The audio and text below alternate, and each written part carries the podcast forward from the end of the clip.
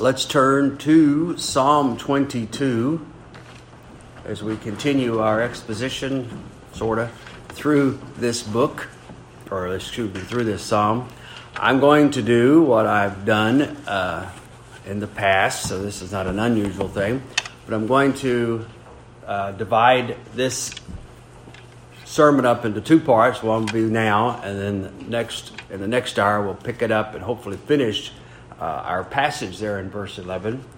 But in this hour, there are some things I want to lay out, and I know that you already know these things. I'm sure you're well persuaded of them. But as we'll talk about here in a moment, we need to have these things in our minds as we think through these things. So I want to read verses 1 down through verse 21, and these, of course, deal with the suffering of our Lord on the cross. The, the remainder of the ver, uh, psalm will deal with some matters in regards to it, but in a little different way. Uh, but for this, let's read verses 1 down through verse 21. Psalm 22. To the chief musician upon Aijeleth Shahar, a psalm of David.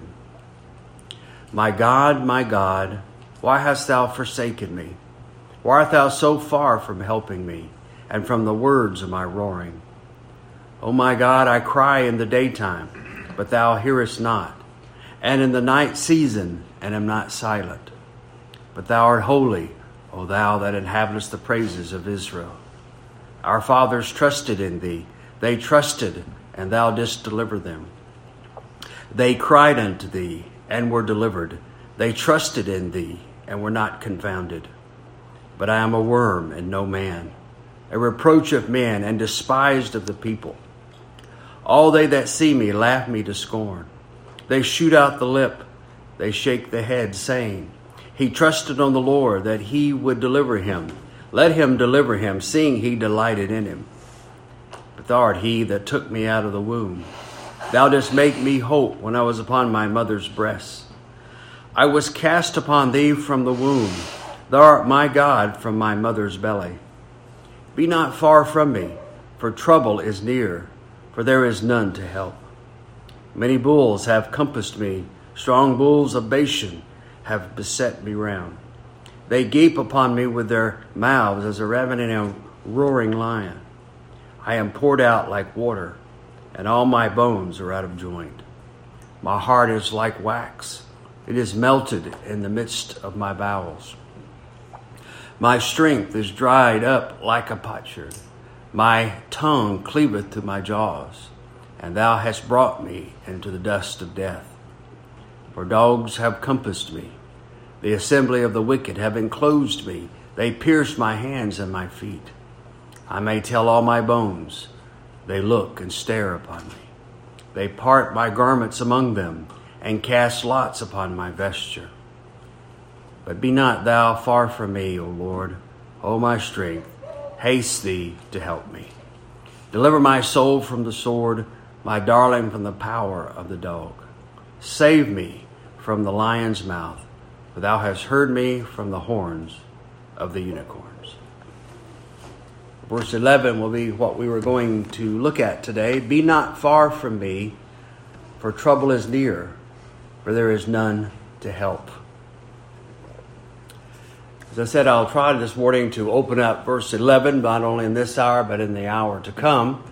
And in doing so, it will be well to remember some things in regards to this psalm as we're about halfway through the aspect of his sufferings at this point. So these are some things, as I said, I know you know, but we need to keep them in mind as we continue our exposition through this, uh, not only in this verse, but in what will be following after this. So, one of the things, and there are several here, I have about 10, and then we'll get into a little bit of the verse here a little bit later. But one of the things, these are not in any kind of special order, but just as I was uh, thinking and meditating upon this passage.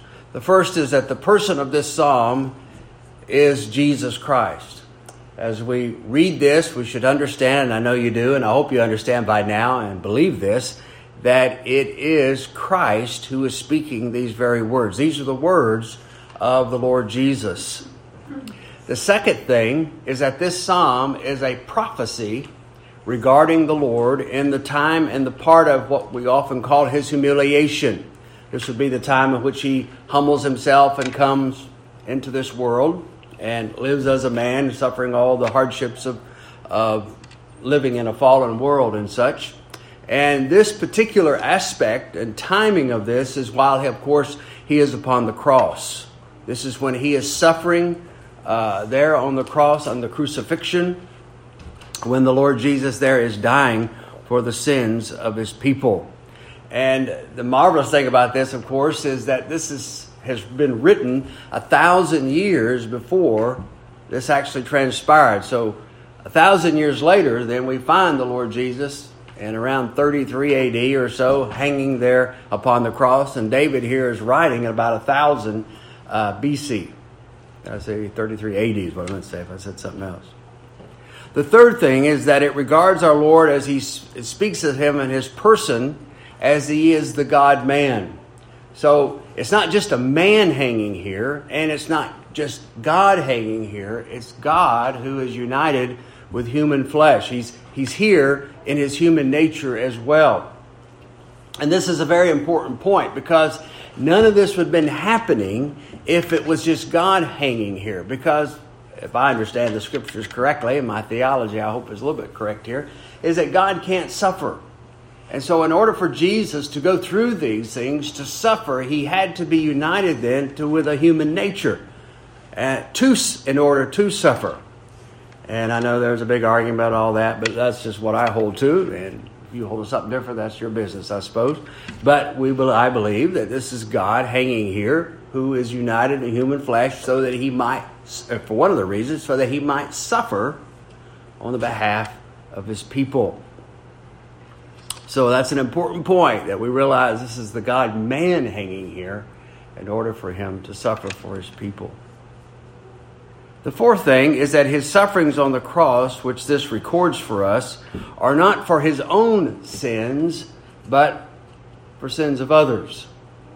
The reason why these are not for his own sins that are suffering is because he had none. He, he never sinned. The scripture tells us, for instance, he hath made him to be sin who knew no sin, that we might be made the righteousnesses of God in him. So he's not hanging here because he was the great transgressor. That's not the case at all. But it's for the sins of his elect that our Lord Jesus is hanging here. And it is for the their sins only. That is, it's only for the elect that our Lord Jesus is going through all this because, of course, our sins then were imputed to him. So his sufferings then were for the sins of his people as they were imputed, or as we say, as they were laid upon him. Isaiah, the prophet, tells us this But he was wounded for our transgressions, he was bruised for our iniquities. The chastisement of our peace was upon him, and with his stripes we're healed. All we like sheep have gone astray. We have turned everyone to his own way, and the Lord hath laid on him the iniquity of us all. And then a couple of verses later, he says, He was taken from prison and from judgment, and who shall declare his generation? For he was cut off out of the land of the living. For the transgression of my people was he stricken.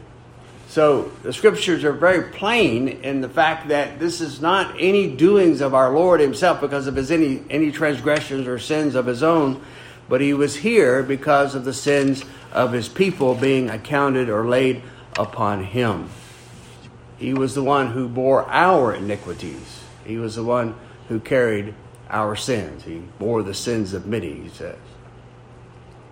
The fifth thing is that his sufferings and death were to make an atonement for sin. Not only did he take our sins upon him, but the purpose of that was to cover or to uh, bring forgiveness of sin to us. It was to bring that pardon. And so, from this, then, all this work that he's doing is to redeem us from our sins and from the guilt and from the condemnation of the law, which, of course, we deserved. We deserved the, uh, the agonies of the cross and the hell that he went through there on the cross. I don't say that blasphemously or using that lightly, but he bore our punishment there on the cross. They were for us and not for his own. the next thing we ought to keep in mind is that his sufferings and death were given as a complete and a whole satisfaction for sin to God. In other words, when he did this, there was not anything else left to be done. We didn't somehow come along and then make up wasn't what that wasn't done on the cross by him. We didn't complete it. This was something that he made a full and complete and a whole satisfaction of the cross on the cross there these uh, 2,000 years ago. And thus, then, Christ truly is the propitiation for our sins. So don't think here that anything that we can do adds to the merits of Christ. It can and it will not. This, these sufferings were not in vain, and they were complete and whole. They're efficacious. In other words, they're going to they're going to do what they were meant to do. Another thing as we think about this psalm is that his sufferings, which he bore, were from both God and from man. You know, as we look at this, we may say, well, this is just because of the sufferings of what man brings upon him. And of course, there would be a lot of truth to that. But it's not just the sufferings that man imposed upon him, but also it was God himself who punished him. It is true, it was by wicked hands that he was taken, as Peter says, and was crucified. But it was also true that it pleased God to give him as a sacrifice for sin, as well as to bruise him there upon the cross. Isaiah 53 and verse 11 says, It pleased the Lord to bruise him, to make his soul an offering for sin. You see, that was God's doing in it. And that forsaking him upon there, and like as we read in verse 1, where Christ cries out, My God, my God, why hast thou forsaken me? That was part and parcel of God's punishment upon him. And what all he may have went through, again, the scripture is not giving us that kind of information, but if we, we have to know that it was something that was causing the complete satisfaction of God in order to do it. He was pleased to do it, in fact. The eighth thing that we can understand about this, and we ought to, is as he was truly man in his person, he was then subject to the temptations that would that man would experience in the face of such trials and adversities that he was suffering. Now, we know that he didn't sin through any of this. And of those temptations that he faced, he did not t- partake of it because there was nothing in him that would make him want to do it. But they were still, as it were, before him. He still had to, as we would say, win the battle in this. So he was a man and as so, he would be tempted in all points such as we are in such circumstances, save without sin. And that's why we see some of these words that are given here. They're an expression of that very thing that he's working through these temptations just as any of us would. Again, yet without sin. That would mean such things as doubts were coming before him. There were fears. There were questionings. I mean, look at verse 1. There's two questions right there. My God, my God, why hast thou forsaken me? That would be the questions we would normally say, and we do say, in such times of adversities and trials and sorrows and hurts and pains. Why have you abandoned me? There's no sin in that. Now, we can sin in it, but there is no sin in it here with our Lord Jesus. So, all those kind of things that would be common to us, he went through. And again, that was another reason why he had to be man here upon the cross. But in saying that again, I want you to understand he did not sin in any of this. And then, ninthly, all of this, his sufferings and his death, the accomplishments of it, what it did accomplish, was foretold in Scripture. Um, as we read this, we know that this is scripture and we know that this was a prophecy, but there were things given to us or given to the Jews, for instance, in the law of God back in the books of Moses that were teaching this very thing that there was to be this great sacrifice for sin. So all of this was not a, a mystery to God or a mystery to the people of God who were converted at this time. Because all of this was accomplished in accordance to the Scripture.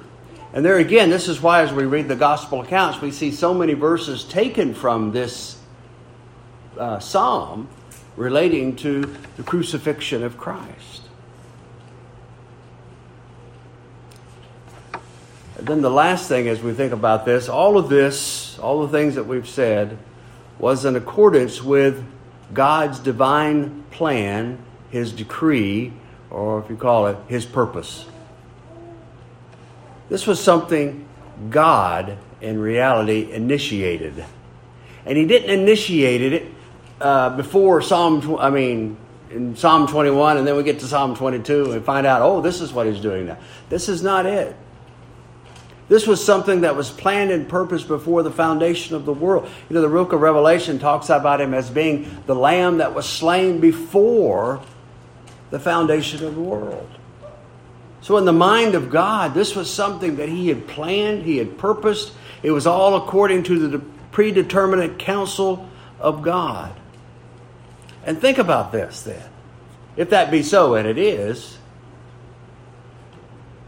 our Lord from all eternity, that is the Lord Jesus, knew that this was going to take place because he was part of the plan itself.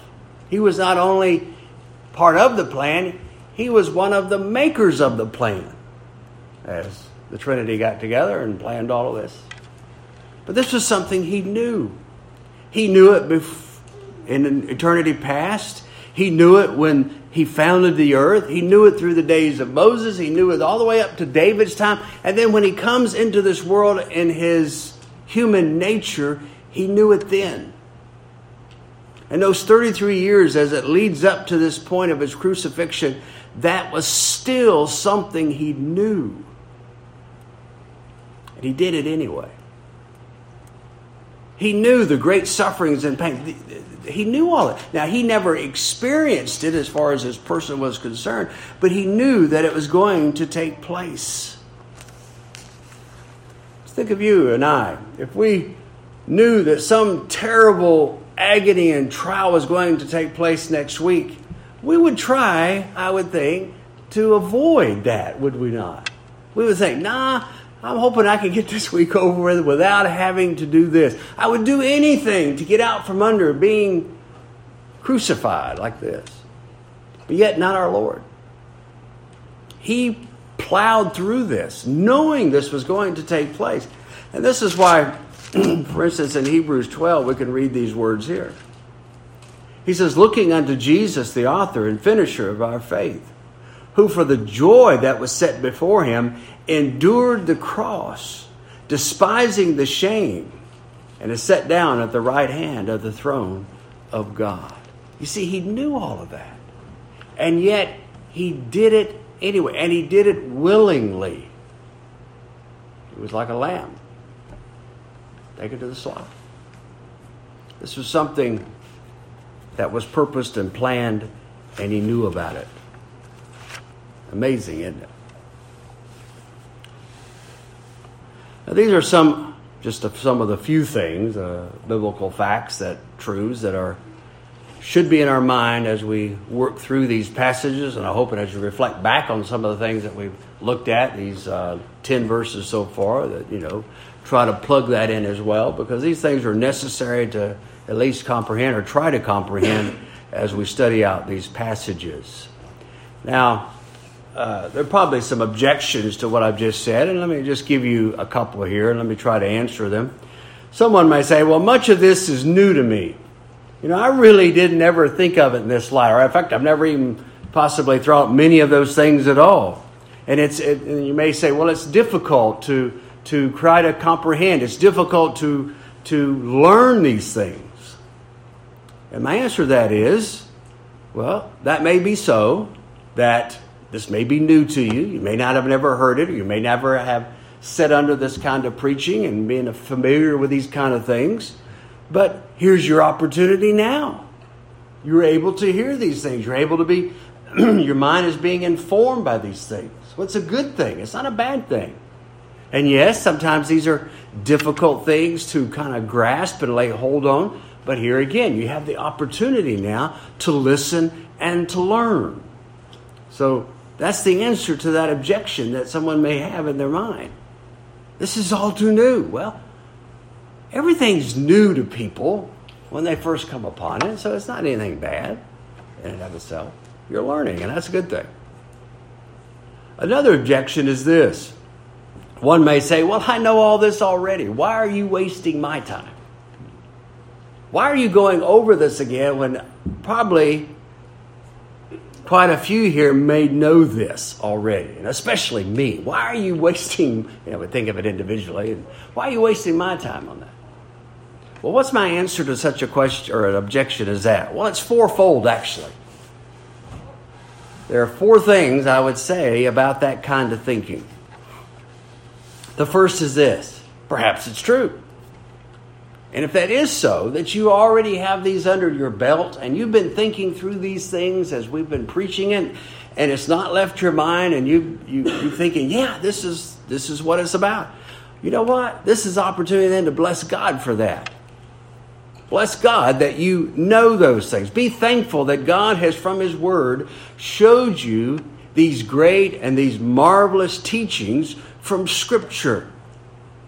Rather than being just old hat to you, you ought to be thankful that God has revealed them to you.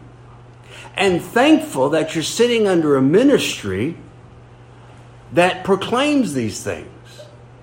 And not only who proclaims these things, I'm here to tell you today, and I don't say this in any boasting, bragging way, but I believe it.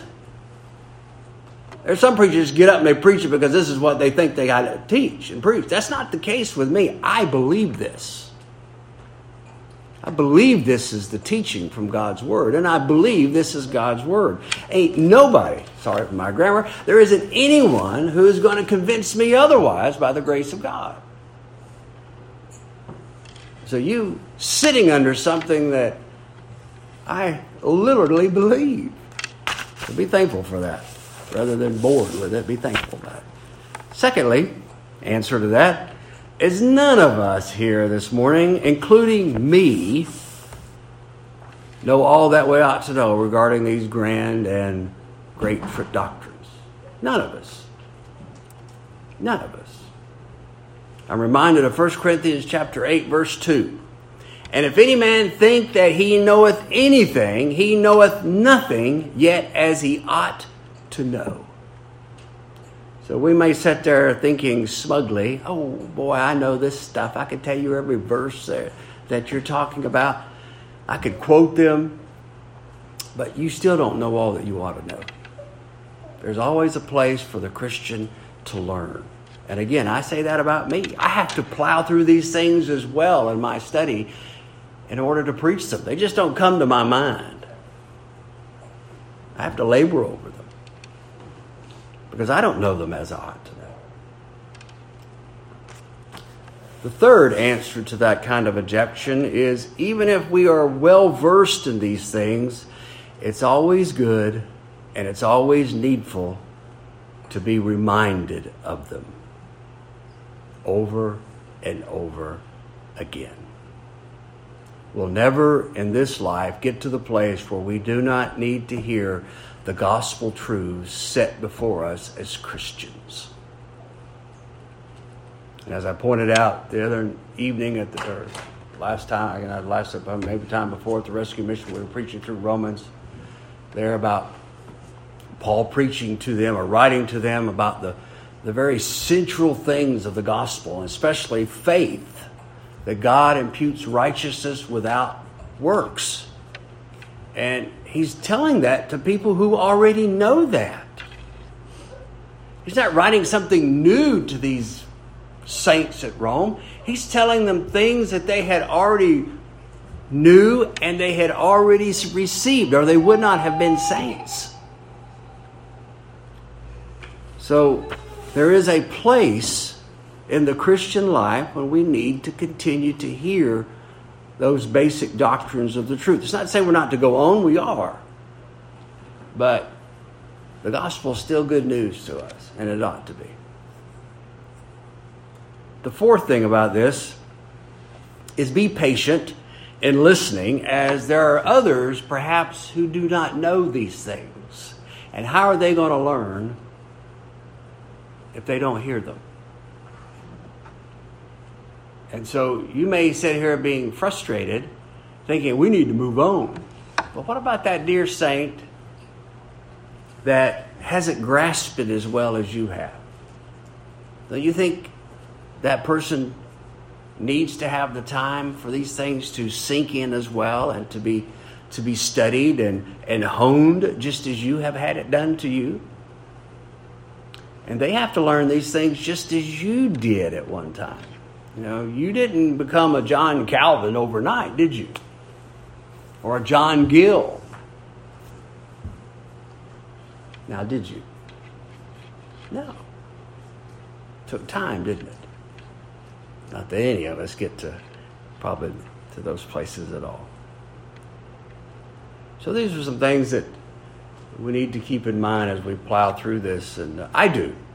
When I think about these things as I'm preaching or writing on these things, these are things that go through my mind because they're needful and they're helpful. and they're just wonderful truths anyway. So let's look at verse 11 in light of what we just said. He says here, Be not far from me, for trouble is near, for there is none to help. As we've noted in what we've just got through saying, these words are spoken in the midst of our Lord's great sufferings as He's bearing the sins of His people, of bearing our sins at this time how this must have been a very terrible thing for him to experience. As you remember, he's the sinless Son of God. He was sinless, obviously, in his godhood, his divinity, and he was sinless also in his person as a man. He never sinned, never had any sinful thoughts, any sinful inclinations, any of those things like we do constantly. But not our Lord.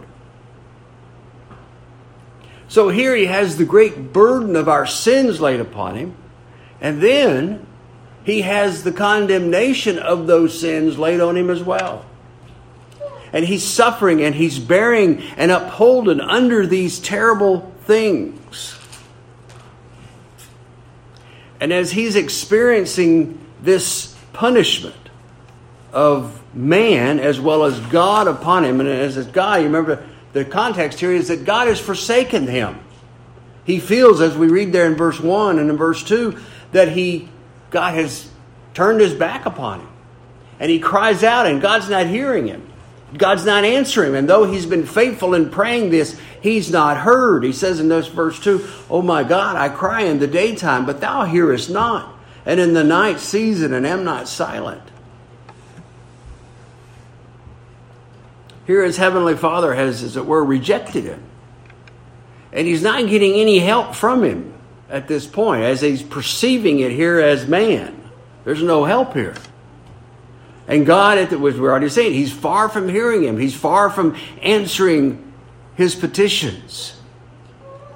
And never before has that ever happened. Ever.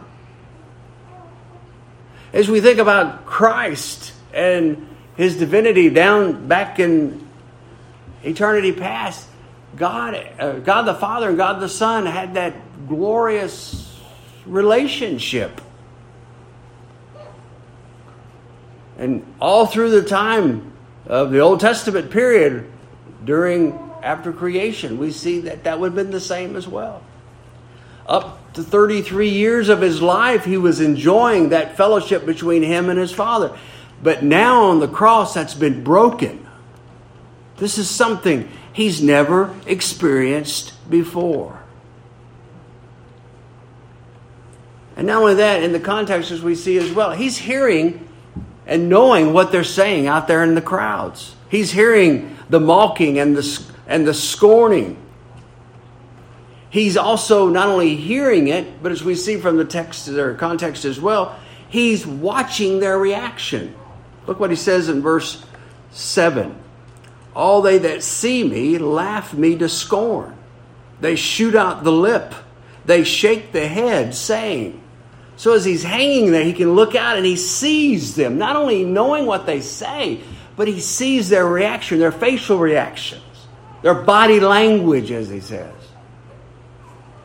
And it's not one of embracing him, it's one of rejection. It's one of mocking and scorning.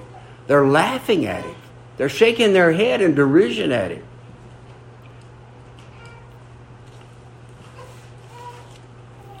And it's under such great agonies and temptations and all these things you see are besetting him. They're right there.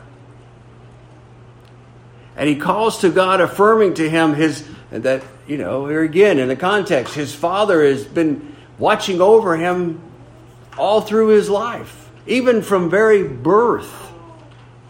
He had that special providential care upon his son, as we've talked about. And our Lord Jesus, as we see in the previous verses, that he, he calls upon God to affirm all that. You've been with me from the womb, outside of the womb. You've had your watchful eye and careful eye upon me. And then, verse 11, he sets forth this petition here Be not far from me, for trouble is near for there is none to help. So there's the context. Hanging there alone. And he says, There's none to help. This is God here on the cross, the God man. And he says, There is none to help. Let's uh, continue this in the next hour and we'll look at some things in regards to the remainder of the text. May God bless that to us.